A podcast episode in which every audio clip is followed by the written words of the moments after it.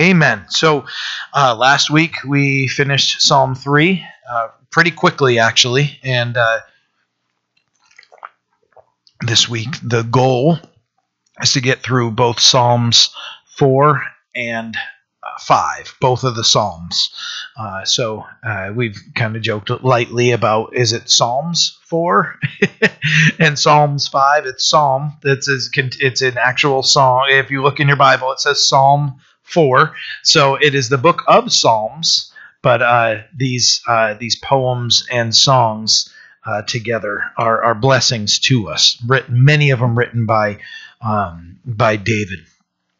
But uh, so uh, here we are. Uh, we left off in in Psalm after Psalm three and pulling right up to Psalm four.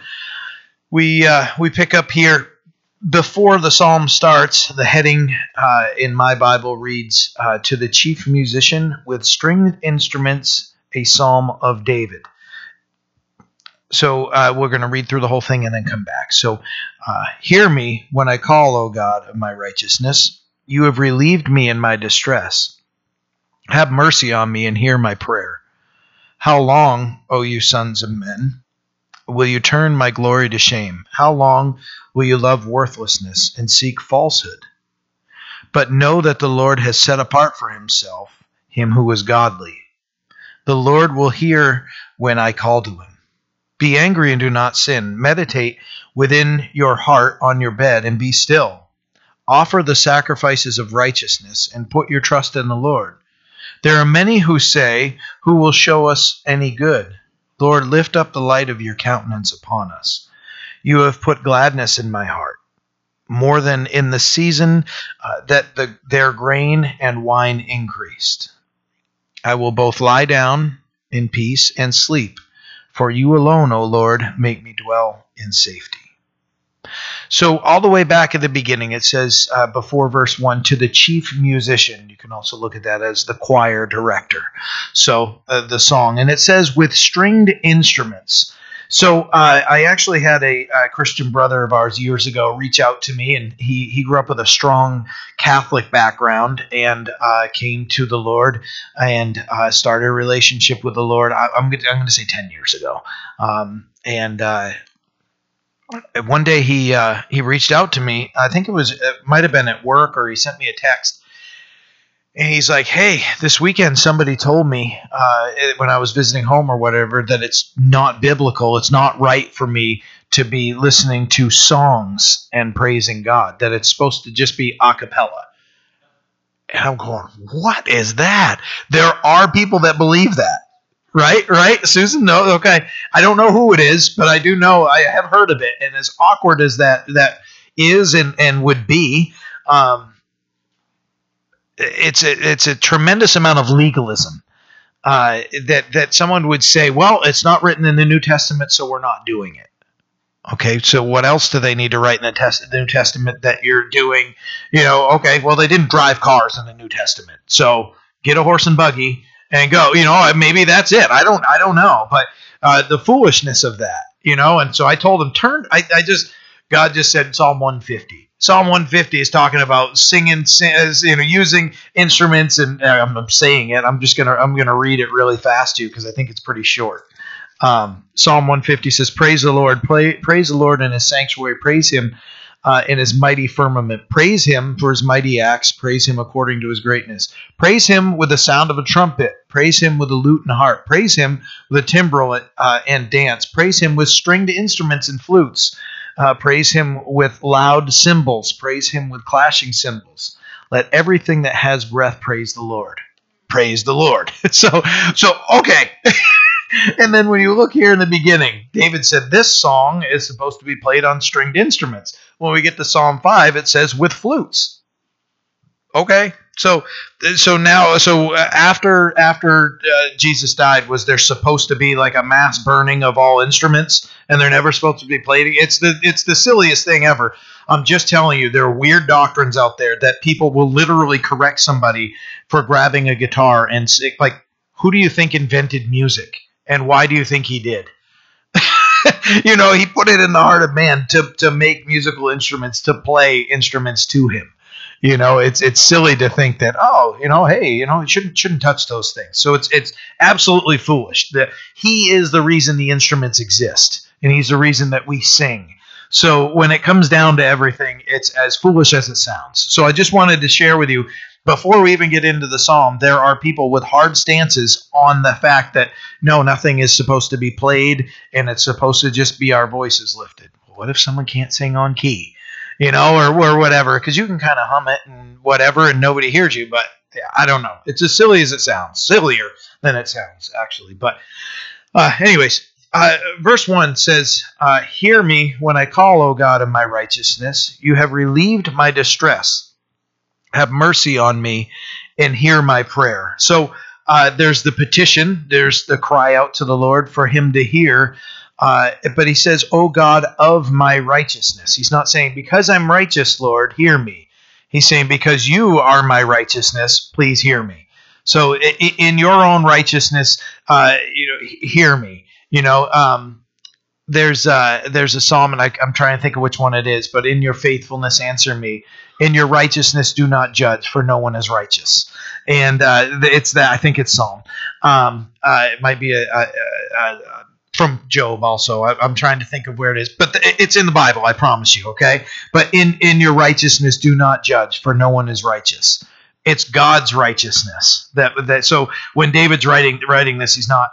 He he is living a life following the Lord. We know that David had great failure in his life but the Lord restored him, and now you can live that life of righteousness. That's the the great uh, gift of the Lord is that old life is gone, and the new one uh, in in God is uh, is is completely new, and we never have to worry about.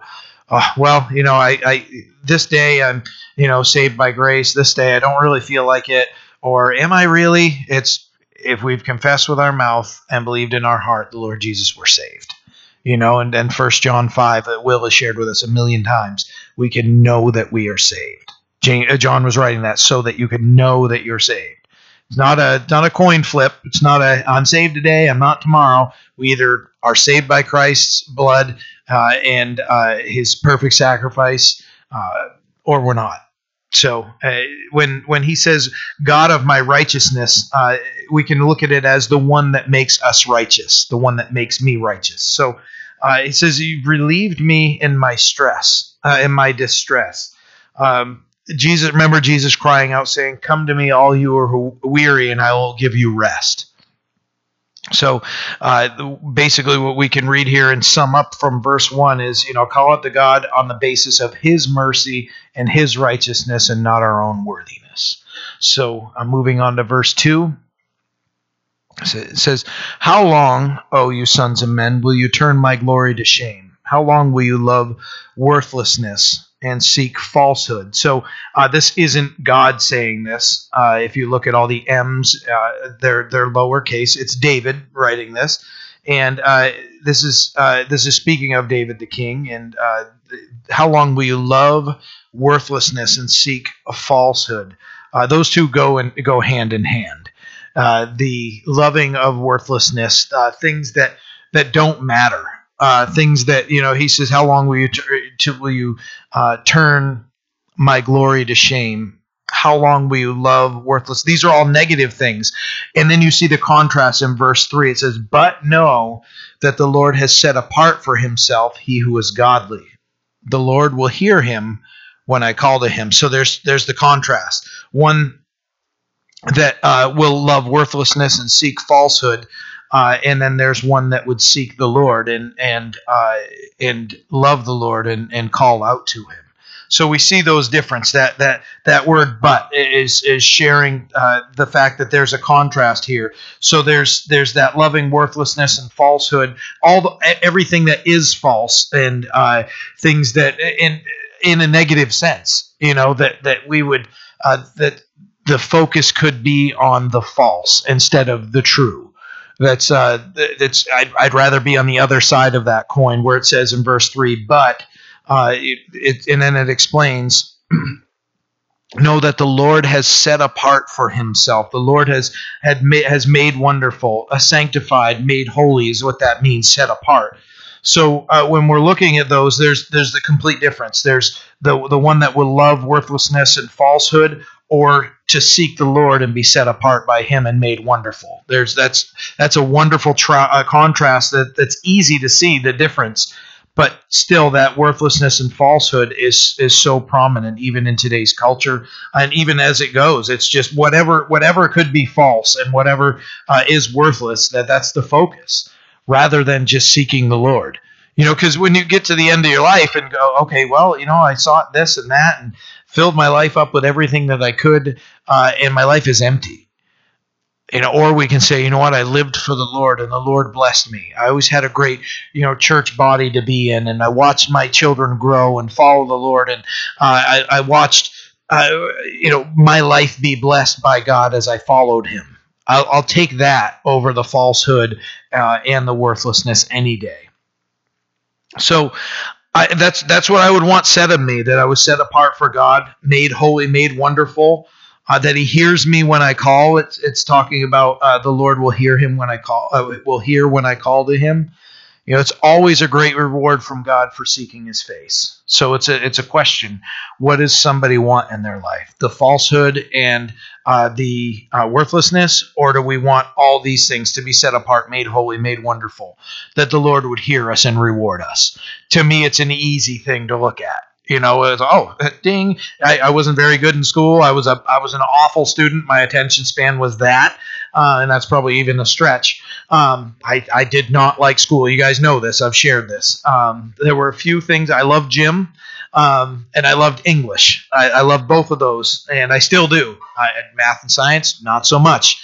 Um, but uh, I, I loved those, and I, I would I would get all excited um, about those two things. But uh, you know, when when we can look here and uh, we see what the Lord has, and as we seek His face, we're going to be so blessed. You know that so there's never a like uh, what, what is this? Why you know why do i want to follow this in my life? What, what does it matter if i know this in life? Uh, the word of god is always going to bless us. Just to know that he hears us also. Verse 4 be angry and do not sin meditate within your your heart on your bed and be still offer the sacrifices of righteousness and put your trust in the lord there's a lot to be said here. Be angry and do not sin. So, first of all, being angry in and of itself is is not sin. Uh, we, we, anger is a natural response to certain things. We can read the news and be angry about that. We can be angry about hearing of a child abused or somebody's life taken or whatever. You can be angry about those things. Um, I would encourage you to not make it a practice if it, be, it, becomes something that will drag your day down just to get into the news. We know the awful uh, news that's out there, and believe me, the news uh, does their best to make sure the shock right. And so Peyton's going, "Yep, they do their best to make sure. Oh, the shocking stuff. Uh, yeah, everything that's going to get my attention and get everyone's attention. That's what we're going to put on there." You know, they don't necessarily want to hear about you know the the puppy race or or whatever you know that whatever it was. It's the thing that oh, oh they're shocked, right? Because whenever something big happens, right? Yeah, whenever something big happens, you can turn it to any of the major news channels, and it's for five days straight. It's nothing but this. I always, I'm always, I'm always amazed at the hurricanes you know, and whatever. And they've got the one, the one poor weather person down there, and they're you know, clung to a pole, their feet sticking straight out, and they're uh, trying to hold on as you know without flying away, and they're leaning right into the the rain's hitting them in the face, and they're they're trying to act like they're having a good time, and uh, you know, it's it's it's what the news would uh, would have you watch, and and uh, because it's interesting, it's catastrophic, it's you know those things, but. Uh, if those type of things, if, if there are, are negative things that will bring you down, I just encourage you to, to and make you angry more than like the, the righteous anger where it ruins your day or you get mad and for the rest of the day nobody wants to be around you right? So if that's going to be the case i encourage you to shut your tv off. Um, you know uh, maybe uh, just avoid looking at the craziness of this world um, because it's it's all around. You need to read and pick up the Psalms and read one of those a day and you know get into Proverbs and you know turn to the Old and New Testament and let us get our news from the Lord you know. Um, I'm sure people will share the other stuff with us but but be angry uh, and do not sin. So uh, th- there is righteous anger. There are things to be angry about. Uh, it's what we do when we're angry. It says be angry and do not sin. So uh, there's that righteous anger, and then there's the outburst of wrath that's condemned in the scriptures. So uh, that self control that we're called to have, you know, fruit of the spirit, love, joy, peace, patience, kind kindness, gentleness, self control, right? Uh, so that we should have self control, and it says to meditate uh, in your heart on your bed and be still. So in the anger, to slow down. You you know uh, when you're kids, uh, you're a kid and you get mad at your parents. Go to your. They'll tell you go to your room. Your your face is red and everything. What what he's saying is is meditate in your heart on your bed and be still. Uh, it takes work. Uh, some of us struggle more with anger than others.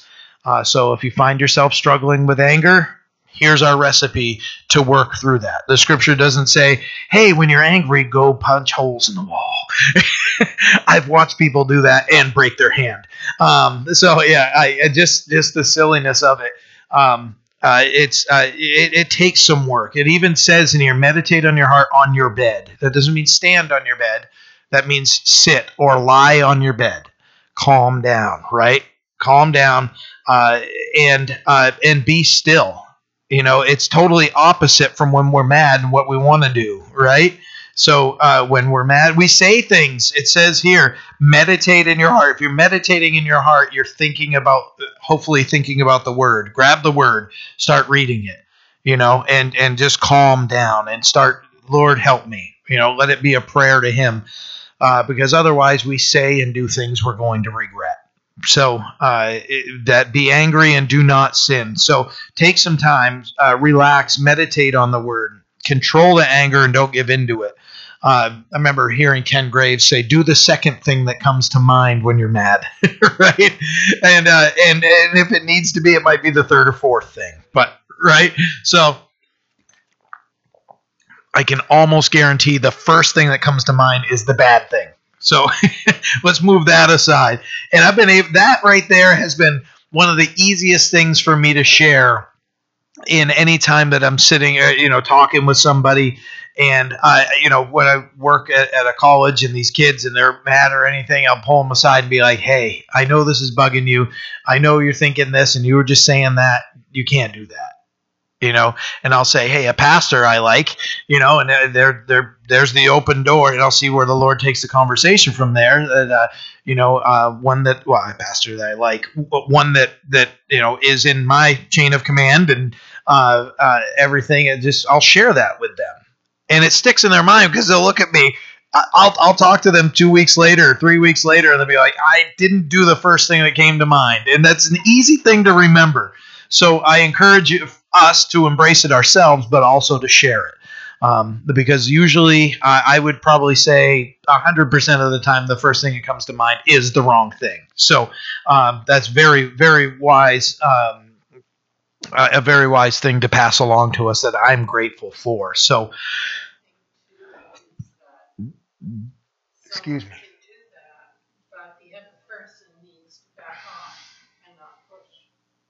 Yeah. So uh, what she's saying, if anybody uh, doesn't hear it, she's saying that if it's another person that is uh, where if there's conflict between the two, then uh, if we're the other person, then we're going to try to resolve that and not and not push into, it, especially as brother and sister in the Lord. You know, uh, you know, if someone uh, comes up to you, like Matthew 18 says, and says, "Hey, you've sinned, you know, you've you've sinned against me," then sit and talk about it without the anger. Just say, hey, we just need to have the conversation. Let's each say our piece and listen to each other and and move forward instead of you're bad, you've done this, and da, da, da, da, da, da. it's that it's that thing of as soon because all that's going to do is the blood pressure the other person's going to go up, the body temperature is going to go up, right? And uh, and and it's it's going to escalate. Everything's going to escalate instead of can we can we sit and talk? Do you, you have a minute? Can we can we go somewhere quiet and talk? It's that that quiet. It's that peace, and especially brother and sister, brother, you know, in the Lord. Uh, let's pray before we talk. let's sit and let's pray because uh, until we come to the Lord and we sit at His feet and say, ah, "Lord, you know what's going on here. Would you please carry us through this?" He's going to. He's not going to be like, "Yeah, you asked, but you didn't ask good enough." Right? no, he, that's not what he's going to do. He's he he's he's gracious and he loves us and uh, it, we have the word and uh, a few things, a few uh, tools to put in your your uh, your backpack, your toolbox, uh, whatever you want to uh, call it. But Psalm 119 verse 11 says, "Your word I have hidden in my heart, that I might not sin against you." Psalm 37 verse 8 says, "Cease from anger and forsake wrath. Do not fret; it only causes harm." You see the negative connotation with everything mentioned with anger, right? Ephesians chapter 4 verses 26 and 27 says, "Be angry and do not sin. Do not let the sun go down on your wrath, nor give place to the devil." Resolve things. You know, if it's at night, don't let the sun go down on your wrath. You're not going to sleep that night unless we can put it to rest, right? Sometimes that's easier said than done. Get in the scripture. Just it's scary because it says you go and you haven't addressed it and you're angry and you don't. God said, "Don't talk to me until you resolve it." yeah, And then He's saying in uh, what is it, First Peter, that you know we're to live peacefully, yeah, and so and then with all men. prayer, Yeah, live peaceably with all men. please, or I'm not going to forgive. Yeah. So I mean, to me, it's more like, what are the consequences? Are you going, you know? I, I think this idea, meditate on if you don't resolve it, what is the Lord saying if you're not resolving it? should always whenever whenever there is is strife whenever there's um you know confrontation especially between christians it should be resolved at the lowest point at, at possible every time. It shouldn't be that it, it continues to boil continues to boil then it boils over and then we got bigger messes everywhere. Instead go right to them. You said you you know this you know this is what we're dealing with and and uh, you know this is this is uh, the situation what it is uh, you said these things. Uh, let, us talk. That that really that hurt. You know what you said, and uh, or whatever it is, or hey, you know what? I said this to you, and I realized it probably hurt, and I, I want to come to you and say I'm sorry. I've already gone to the Lord. Um, that that uh, willingness to humble ourselves is important. So when when David is talking about here, you know, meditate within your heart uh, on your on your bed and be still it's talking about the quiet that for us to get alone with the lord and be still. The opposite is punching things throwing things yelling things. The total opposite right here is meditate on your bed and be still. Just i remember i've, I've had to um, i won't even get into that.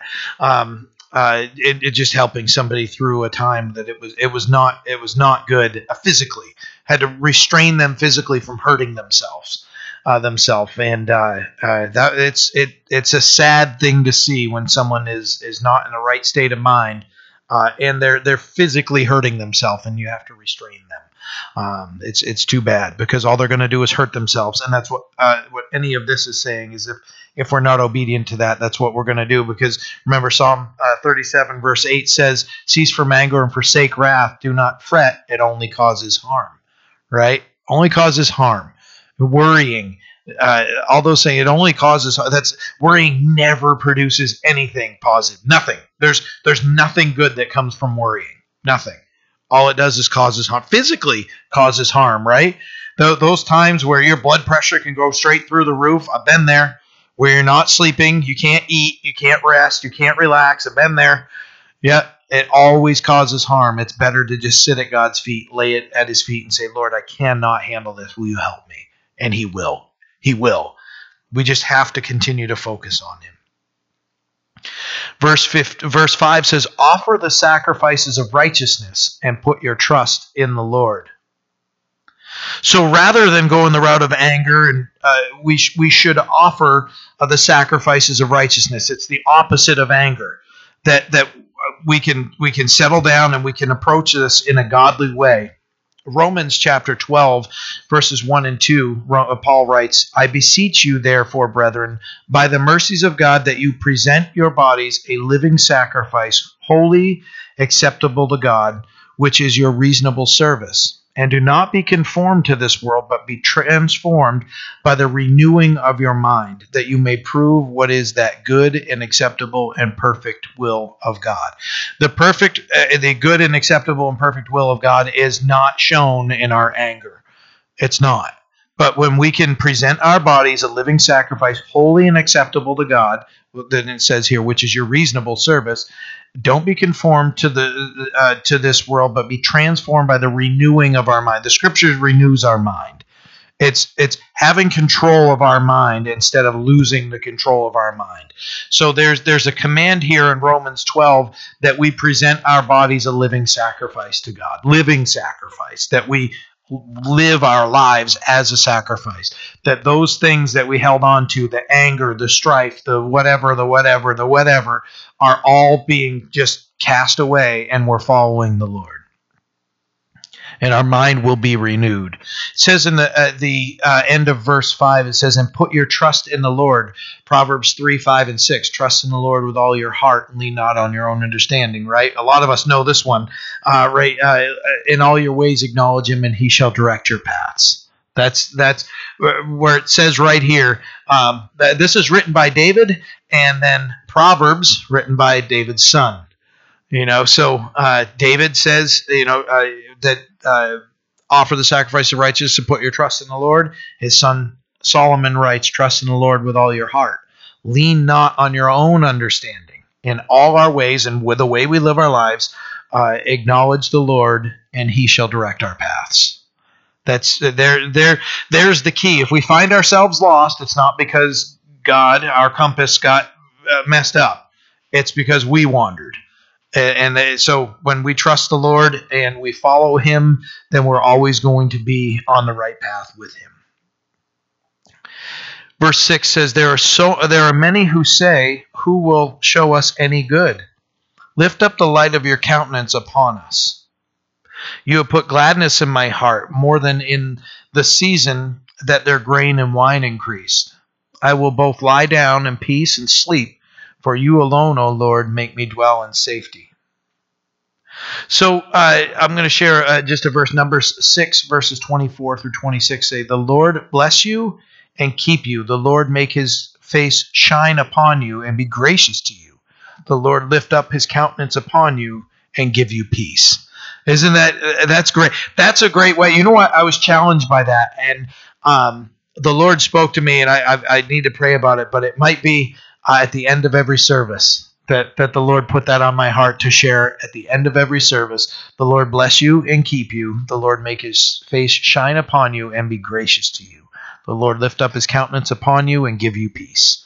You know what a great way. You know, there's there's uh, uh, many times uh, in Calvary Chapel at the end of the service, uh, or if you listen online, they'll say grace and peace. We want God's grace and peace, right?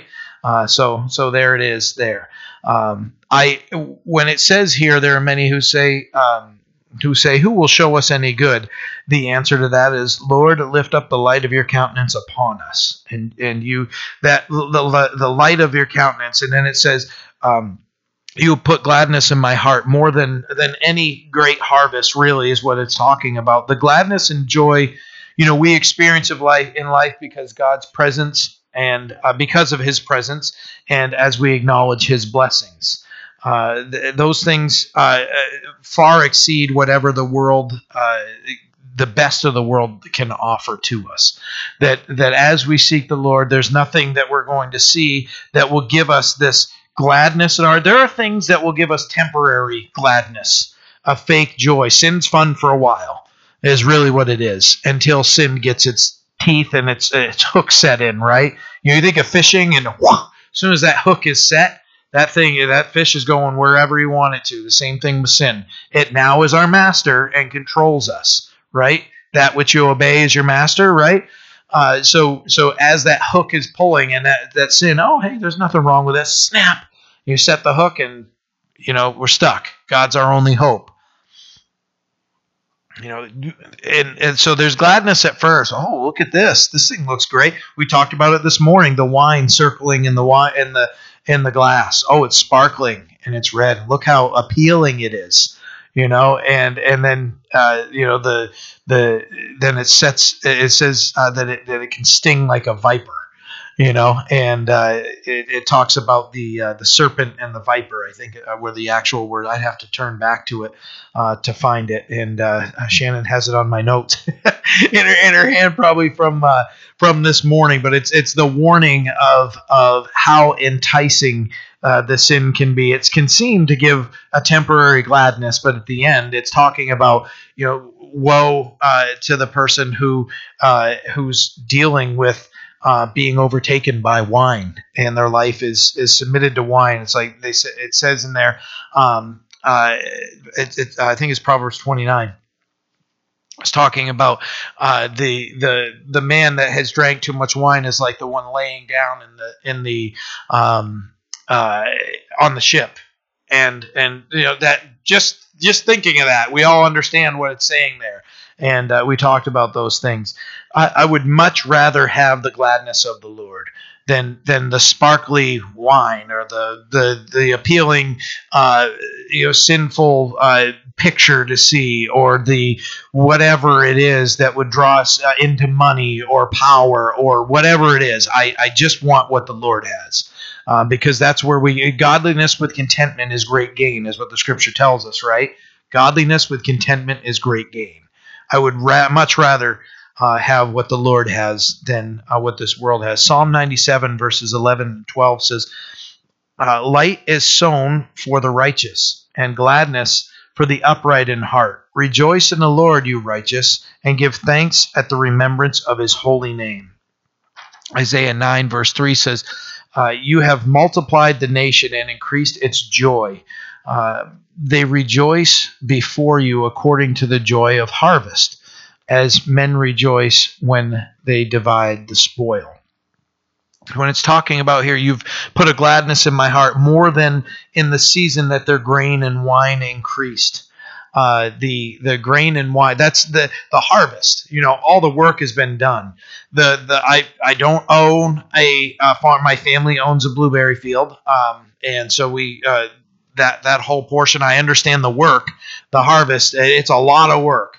You know, if anybody here has ever raked blueberries, you know when you go home at night and all you see is blueberries when you close your eyes. Yeah, and it's just and it doesn't go away for like three weeks, and you just see rows. We call them reeks, reeks and reeks of blueberries. And when you look down, you close your eyes, it's just blueberries everywhere, right?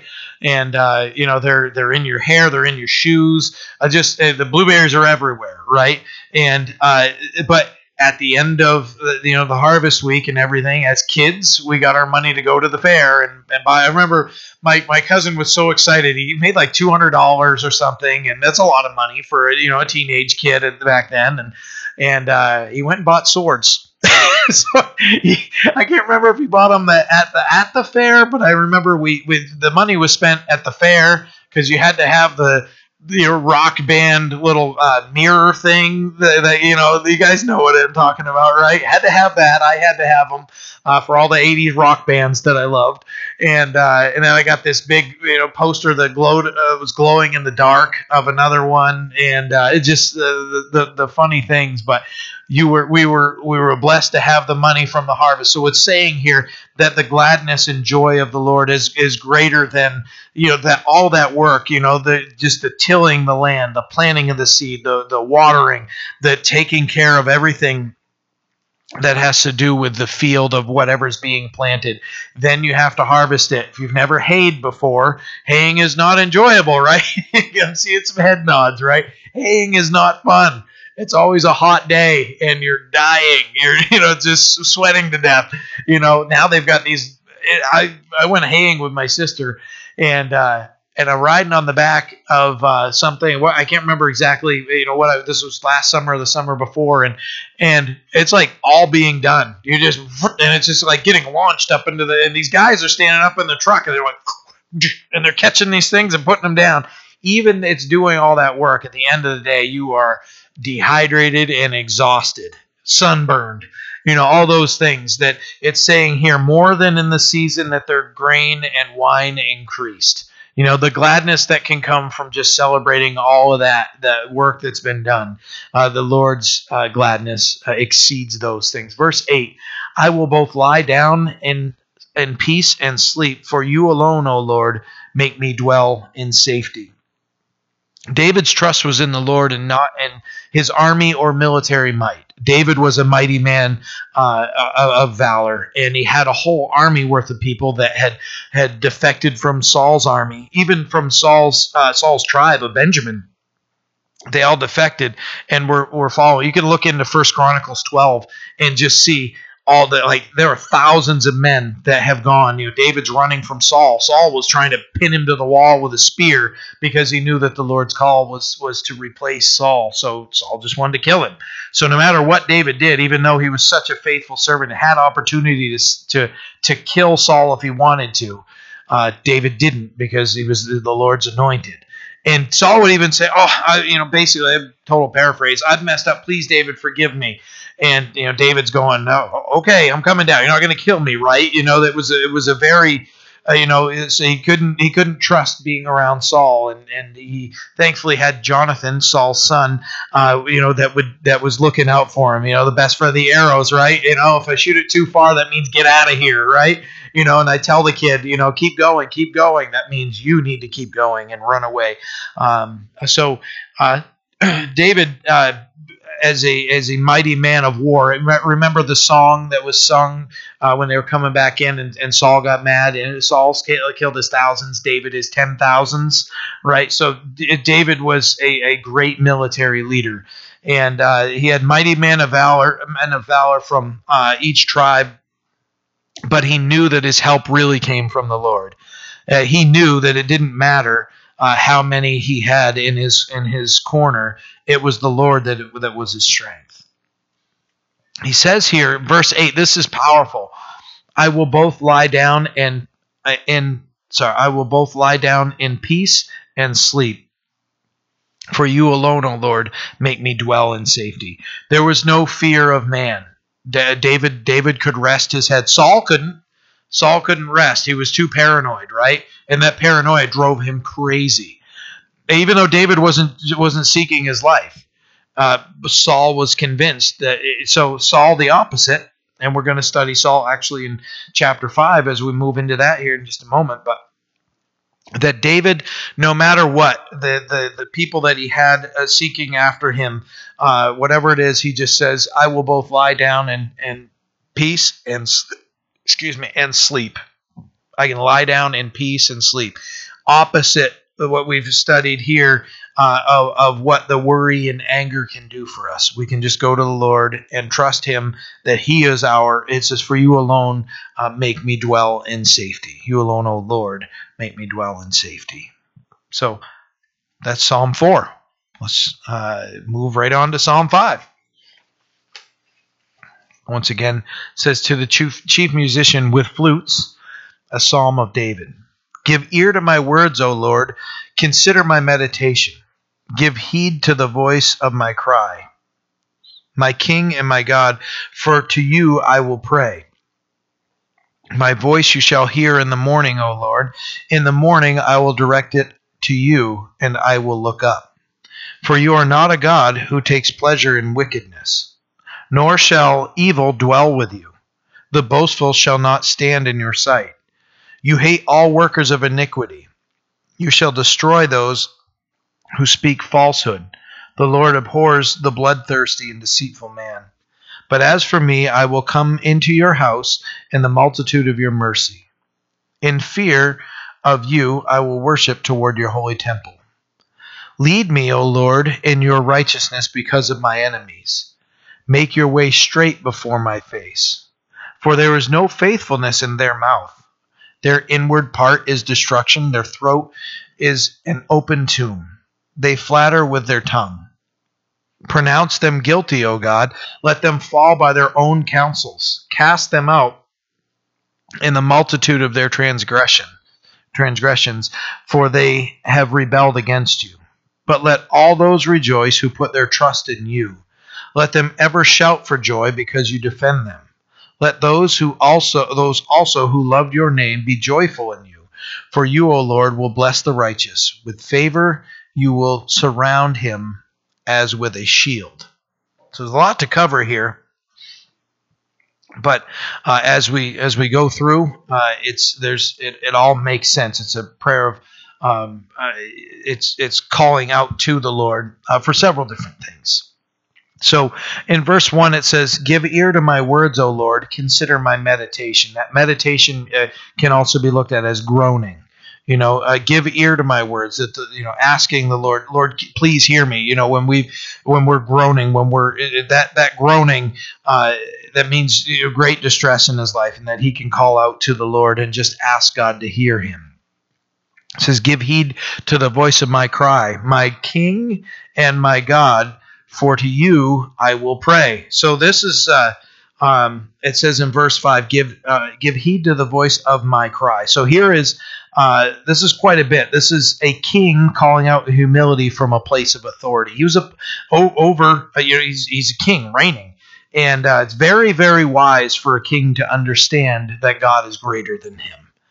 And when he says this, he says, "Give ear to my voice of my uh, the voice of my cry, uh, my King and my God."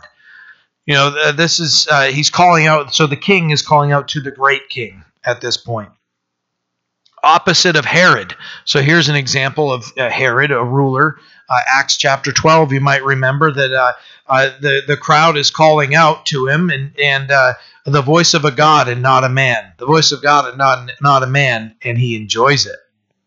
Ends up getting eaten by worms. No thanks. I'll take the alternative. Uh, so he allowed himself to be worshipped as God and uh, uh, he it's uh, that's uh, none of us want to be eaten by worms. Uh, if you remember King Nebuchadnezzar, and actually we'll we've got a few minutes. let's turn to Daniel chapter nine. Sorry, Daniel chapter four.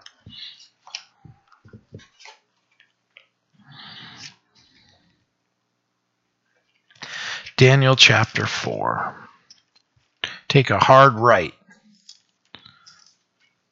you're going to see uh, Isaiah, you know, Jeremiah, you know, Isaiah, Jeremiah, Ezekiel.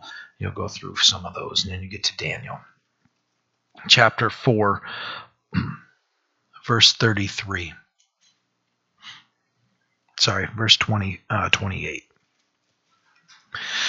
So Nebuchadnezzar, uh, in in Daniel, uh, you know, uh, he the, the, Israel had been taken away captive to Babylon, and Nebuchadnezzar's the king, and uh, there were the things that we can read and hear where we um, where we see um, uh, you know Daniel's friends Shadrach, Meshach, and Abednego, um, where they refused uh, to uh, to obey Nebuchadnezzar and.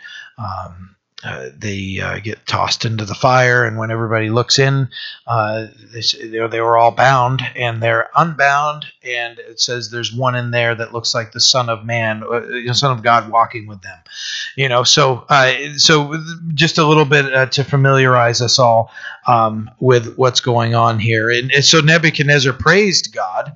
then there's there's some some weirdness here. he's a pagan king. So he's going to praise God for this, but then he's still going to do this, and it's not like this guy's you know a uh, the, the, Christian you know walking around and you know uh, he he's he's a pagan king, and he um, he's blessed by Daniel, and he's blessed by. Um, uh, by Daniel's friends and everything, but uh, he still does some foolish things. So, uh, and we see one of those foolish things uh, here in chapter 4, verse 28 It says all this came upon the king. Uh, so, the, uh, sorry, when we when we go back here, there's a uh, description of uh, dreams. So Nebuchadnezzar uh, has some dreams that are concerning him, and uh, and Daniel's able to um, to reveal the meaning of these dreams and. So Nebuchadnezzar comes to a point in verse 28 says, All this came upon uh, King Nebuchadnezzar at the end of the 12 months. He was walking about the royal palace in Babylon. The king spoke, saying, Is not this great Babylon that I have built for a royal dwelling by my mighty power and for the honor of my majesty? While the word was still in the king's mouth, a voice fell from heaven King Nebuchadnezzar, to you it is spoken, The kingdom has departed from you, and they shall drive you from men, and your dwelling shall be with the beasts of the field. They shall uh, make you eat grass like oxen, and seven times shall pass over you until you know that the Most High rules in the kingdom of men and uh, gives it to whomever he chooses. That very hour, the word was fulfilled concerning Nebuchadnezzar. He was driven from men and ate grass like oxen. His body was wet with the dew of heaven till his hair had grown like eagle's feathers and his nails like bird claws. yeah, crazy. But he went crazy went crazy. He's out there eating grass, and his hair, hair's getting long like bird feathers, and he's got you know claw, claws in here like a bird. You know, he that's you know he, as he's looking at everything and he's praising himself. What does God do? Humble him. You know, I don't want to be on the other side of that. Uh, and uh, Nebuchadnezzar, it, what's what's neat is as you see um, uh, if you read the rest of that, that Nebuchadnezzar repents, and he, when he's restored to his right mind, says the uh, we'll read uh, verse thirty four says, and at the right, at the end of the time, I Nebuchadnezzar lifted my eyes to heaven, my understanding returned to me, and I blessed the Most High and praised and honored Him who lives forever. You know, and it goes on and it lists it lists a lot of things there. Uh, verse 36 says, At the time my reason returned to me, and for the glory of my kingdom my honor and splendor returned to me. My counselors and nobles uh, resorted to me. I was uh, I was restored uh, to my kingdom, and excellent majesty was added to me. And now I, I Nebuchadnezzar praise and extol and honor the King of heaven all whose works are truth and his ways justice. And those who walk in pride, he is able to put down. Hey, the last thing I'm going to write is if you're walking in pride, he's able to put you down, right? You know, I'm just walking and I'm talking to myself or, you know, whoever's around, and hey, this is not the way. Now he's, you know, eagle hair and claws and, you know, eating grass. You know, I just love that the last thing he said, and those who put in, uh, who walk in pride, he is able to put down. Uh, you know, it's uh, he was humbled by the Lord and and he had praise for the Lord. So, and Nebuchadnezzar is an interesting study. Do a do a study on Nebuchadnezzar, and you're going to learn a lot and how God ministered to him.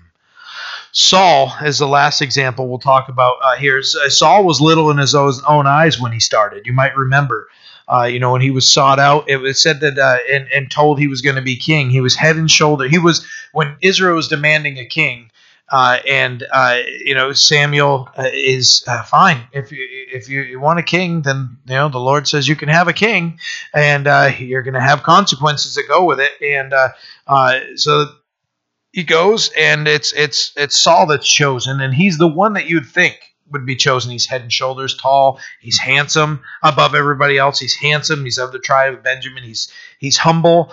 All those things, and then things change, and he starts building the kingdom to himself. And the Lord gave him very uh, simple and uh, very uh, specific instructions to wipe out the Amalekites uh, for their great sin against him.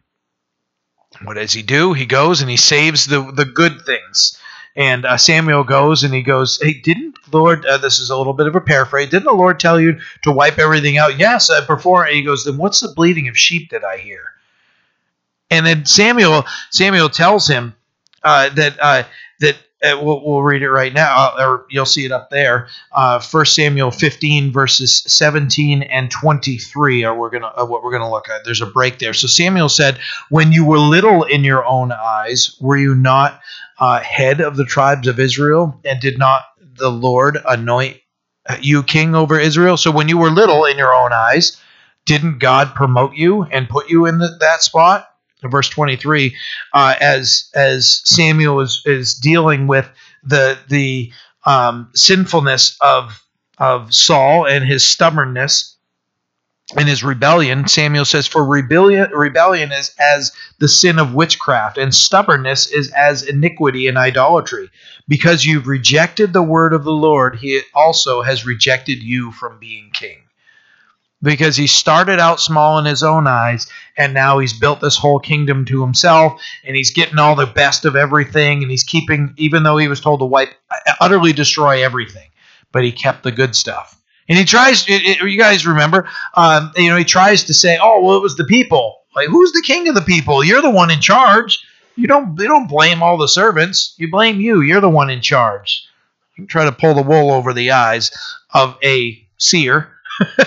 You know, he, he he's a uh, uh, he's a prophet. The Lord has has blessed him and uses him as a seer and speaks uh, specifically and specially to him. You know, you're not going to pull the wool over his eyes. The Lord, the Lord reveals that pretty quickly to him. Back in uh, chapter five, uh, Psalm five. For, it, and that was a, I know, a long explanation for my king and my God. But it's important to understand this king understand who the true understood who the true king was, and for a king uh, as mighty as David was, and even the Star of David. You look at the the flag today; it's the Star of David. He's known as the the King of Israel. You know, when they look back, he was the greatest king for them. So, uh, so understanding uh, his humility that he would call God his king uh, it says, "My King and my God, for to you I will pray." He's the only one to pray to. Uh, verse th- uh, verse three says, "My voice you shall hear in the morning, O Lord. In the morning I will direct it up to you, and I will look up." A great way to start the day, seeking God's face, saying, "I have this in front of me. Help me to make wise decisions. Give me discernment for everything that I'm going to face today." Thank you for everything. There's there are many things that we can do to lift our voice to the Lord. And when he's saying here, my voice you shall hear in the morning, that he will direct it up to God. Voice in praise, voice in and and prayer, uh, whatever you need to do. But uh, the encouragement here that we can we can glean from this is that we, uh, as we start our day, to look upward and to pray and spend time with the Lord and praise Him and, and reach out to Him and sing to Him uh, whatever it may be. But my voice uh, you shall hear in the morning. In the morning, I like how he says, uh, "My voice you shall hear in the morning, O Lord. In the morning, I will direct it up to you." So I'm going to start my day looking. Of my my voice will come up, and I will look up. Verse four. For you are not a God who takes pleasure in wickedness, nor shall evil dwell with you. The boastful shall not stand in your sight. You hate all workers of iniquity. You shall destroy those who speak, who speak falsehood. The Lord abhors the bloodthirsty and deceitful man. Evil can't stand in God's presence. God, what it, I mean, those are some very pointed and very straightforward things that He says here. Uh, uh, Psalm 11, verse 5 says, The Lord tests the righteous, but the wicked and the one who loves violence, his soul hates. So uh, it's the uh, the mindset of the Lord loves those who are are are uh, after His own heart. it was even said of David, "He's a man after after my own heart." The Lord said that humility uh, instead of these things where you can look somebody who takes pleasure in wickedness. Pleasure in wickedness. It's it's wicked. It's wrong for me to do, but I'm still going to do it because I like it. You know, it's, uh, that's I don't want to be on this side of of of God. Uh, the, uh, I don't want His wrath. I don't want His judgment. So you know, who takes pleasure in wickedness, nor shall you uh, shall evil dwell with you. Uh, the boastful shall not stand in your sight. And it's talking about the workers of iniquity, those who speak falsehood, that that their voice is and and their tongue is used for lies and uh, it's it, those things it says the Lord and the Lord abhors the bloodthirsty and deceitful man. There shouldn't be, you know, how many times do we see in the scripture, especially when you look into Proverbs and it's warning, warning against the traps that can be set. Uh, and uh, just very clearly speaking out that the Lord is against that uh, the, the, wickedness uh, of those those people here says in verse 5 the boastful shall not stand in your sight. Uh, we want something to boast in. We should boast as it says in 1 corinthians chapter 1 uh, verses 26 through 31 it says for you see uh, for you see your calling my brethren that not many wise according to the flesh not many mighty not many noble are called. But god has chosen the foolish things of the world to put to shame the wise and god has chosen the weak things of the world to put to shame the things that are mighty and the base things of the world and the things which are despised God has chosen, and the things which are not to bring to nothing the things that are. There's the reason, verse uh, 29, that no flesh should glory in his presence. But of him you are, you are in Christ Jesus, uh, who became for us wisdom from God, and righteousness, and sanctification, and redemption that as it is written, He who glories, let him glory in the Lord. Pretty straightforward. You know, there's the the boastful, uh, the boastful person that's that's a sinner. Uh, but uh, of the Christian, it should be that any glory that we have, there should be no glory, uh, uh, that no flesh should glory in His presence, and He who glories, let him glory in the Lord. One more verse to sh- uh, passage to share. Jeremiah nine verses twenty three and twenty four says, "Thus says the Lord: Let not the wise man glory in his wisdom, let not the mighty man glory in his might, let not the rich." glory in his riches. We've never seen anybody do any of those things, right? I saw the pictures. I've seen pictures of professional fighters that they walk around with like a million dollars in their backpack or two million dollars in their backpack. And I saw recently a picture of a table of all the stacks of money in front of them. You know, that glory, it says, let not the rich man glory in his riches. Those riches are so fleeting and they absolutely will not help you in some circumstances. To walk around, how foolish is it? You may be a great fighter, but how foolish is it? Because can you can you punch a bullet out of the ground out of the air? You know, you know people aren't going to come up and try to box you, man. They're going to say, "I'm going to lose that way. This is an advantage I need." Right? Yeah, a pipe wrench in my hand might make a difference, right? As, you know, it's just those things. It's so foolish. Where, where the Lord, this is the Lord saying this. Let not the wise man glory in his wisdom. Let not the mighty man glory in his might. Let not the rich glory in his riches. But let him who glories glory in this, that he understands and knows me. The only glory we should have, the only boasting we should have, that uh, Lecrae. Some people like him, some people don't like his his new stance and his music. I love some of his older music; is awesome. There's a song I think it's just called "Boasting," or um, I, I, I I don't even remember what it is, so I got to look it up as we're talking. So um, it's one of my one of my uh, favorite songs, and uh, uh, and it's uh, uh, it's a uh, I love I love the song and uh, Lecrae, and I think it's uh, just called boasting. Um, and uh, what he's saying is that any any boast that he has um, is is going to be in the Lord. And now I've got a billion songs uh, boasting. The song's called boasting. And uh, it, uh, if you like any hip hop or anything, it's a good song. Okay, um, and it's it's just him crying out that I, I just want to you know uh, if this life has anything to gain at all count it count it lost if I can't see you if I can't feel you um, uh, make my boast in you alone is in the chorus so uh, so it's uh, when we see in verse 24 of Jeremiah 9 it says but let him glory him who glories glory in this that he understands and knows me that would be something not even to brag about. You know what I mean? But if there's going to be anything that brings you joy that you're going to be excited about, uh, hey, you know what? I know God. I know God. I, I have a personal relationship with Jesus Christ. That that would be the boast. You know that we would boast and praise His name and what He's done in our lives. He's freed me from this and that. You ought to know Jesus too. You know uh, that that we can share that. It says uh, that uh, it says that He uh, that he understands and knows me, that I am the Lord, exercising loving kindness, judgment, and righteousness uh, in the earth. For in these things, uh, for in these I delight, says the Lord. Those are the words, Lord's. Uh, the words, Lord. Oh, my goodness.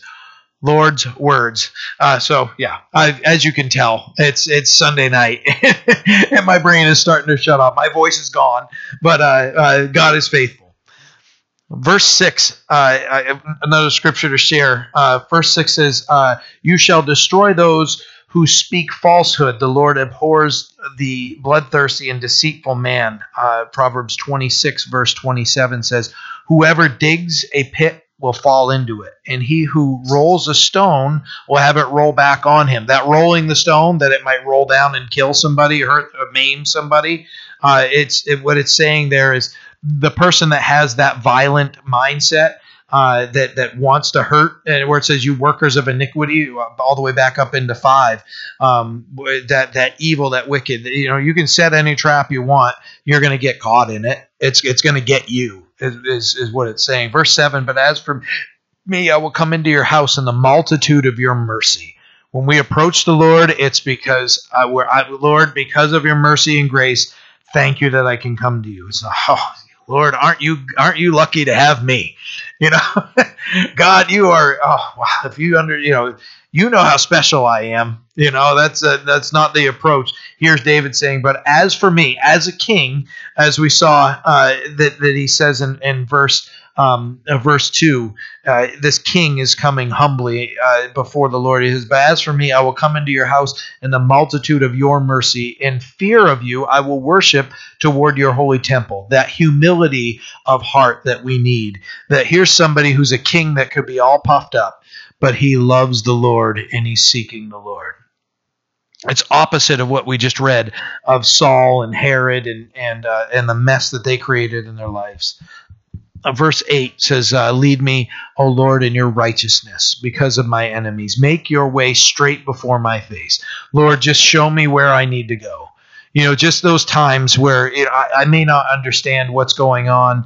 Uh, I, the, the path may seem too hard. Whatever it is, Lord, you make your way straight. You know that I need to follow you. You're not gonna you're not gonna lead me astray. Just let me know the path and help me to follow the path. Is is the prayer, and God will answer that. Verse 9 says, For there, uh, there is no faithfulness in their mouth. Their inward part is destruction. Their throat is an empty tomb.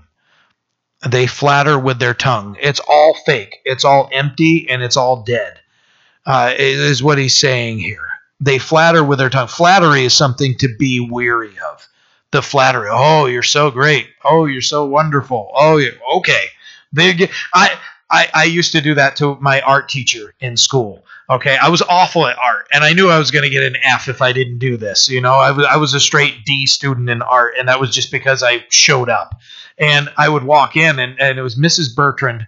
I, lo- I loved her; she was awesome. And I'd walk in, and I'd I'd act stunned. Mrs. Bertrand, you know, my day was all cloudy, and I walked in. This is high school, and the sun shined through. And she said, "Yes, John, sit down." So at the end of the year, she, uh, I, I got a, a box of brownies from her and uh, you know the end of year assembly, and she's like, "This guy always kissed up to me, got a ton of brownie brownie points." So I, I, she gave me a, a thing. So because you know it was flattery, and she knew it was fake and everything. You know that's that's a, a good-hearted flattery, but we all know flattery's fake. You know, it's it's you flatter because you want to get something from somebody. For me, I didn't want to fail the class because I hated art. I wasn't good in math, science, or art, right? So now you guys know all those things. So then you're like, what was he good at? I don't coloring. I don't know. Uh, so I just, uh, like I said, but uh, that flattery, that flattery, because I wanted something, uh, and uh, I'm just I'm, I'm going to try to butter them up or whatever. So. that because there's a selfish desire there. David writes in, in verse 10 says, Pronounce them guilty, O God. Let them fall by their own counsels. By their own counsels as they're professing to be wise and great and everything, let their own counsels fail in front of them. Cast them out in the multitude of their transgressions, for they have rebelled against you. That rebellion, eh, just you reap what you sow. You know, none of us want to reap what we sow, but in the rejection of God, that's what's going to happen. You know, and and and David's just saying, cast them out in the multitude of their transgressions, for they have sinned against you. Another word of contrast there. That contrast in verse 11 starts as, "But let those who rejoice, uh, those rejoice who put their trust in you. Let them ever shout for joy because you defend them." You know, when he's talking about these people, these wicked people in front of them, that their inward parts destruction, their their throats an empty tomb. They've got nothing good to say. Uh, they say wicked uh, and deceitful things, and, and they're just they're bad-hearted, evil-hearted uh, wicked people, is what he's saying. Um, he, he says, uh, you know, uh, let those rejoice who put their trust in you. Let them ever shout for joy because you defend them, that God is the defense. Uh, let those also who love your name be joyful in you. That joyfulness that comes in walking with the Lord. There's nothing that would overcome that or replace that. For you, O Lord, will bless the righteous. With favor, you will surround him as with a shield. God's favor. It's not because we're so great, now he's going to protect us. It's because of God's favor. That's the shield you want, right? I don't know if you've watched any of the the superhero movies and you got the magic shield and everything like that. That's like this big and you can you know, hit them with a train, and that little thing is gonna. That's not right. And you got a billion arrows flying at you, and you're gonna be able to block them all with it. No, you know what? I want God to be that shield in front of me, and uh, and I'm gonna be all set. Just understanding that uh, the fiery darts of the wicked one we don't have to fear because the Lord is the one that's protecting us. Amen. Amen. Let's pray. Father, we are so blessed to be able to to read through and uh, see how you spoke to David and how you used him to write these, and that we can learn our faith can be built up, and that we can walk stronger with you, and we can have a, a firm foundation in you, trusting in you. Not putting our trust in anything else, as verse five of Psalm uh, four says. You know, our uh, for us to offer the sacrifices of righteousness and put our trust in you Oh Lord, there's so many examples we can we can learn from in these two psalms. Help us to apply them to our lives, remember them. Lord, that it wouldn't be that we we leave here and go, hey, you know, that was that was great material there. I don't remember any of it. None of us want to do that. Just continue to remind us of your faithfulness and our uh, that it would be so wise of us to to not be overcome with anger, but Lord, to lay down on our bed and meditate on you and be still. And God that you would you would help us through whatever we're dealing with that we would trust you that we would be able to lo- lie down in peace and sleep knowing that you alone make us dwell in safety that we don't have to worry about anybody who's a worker of wickedness and uh, you know boasting proud things around us and and and, and troubling us in our lives lord uh, lord we can just trust in you and walk in you we thank you, we love you, we praise you, and pray that you would be with us as we leave this place and as we go into the, the week ahead. In Jesus' name, amen. Amen.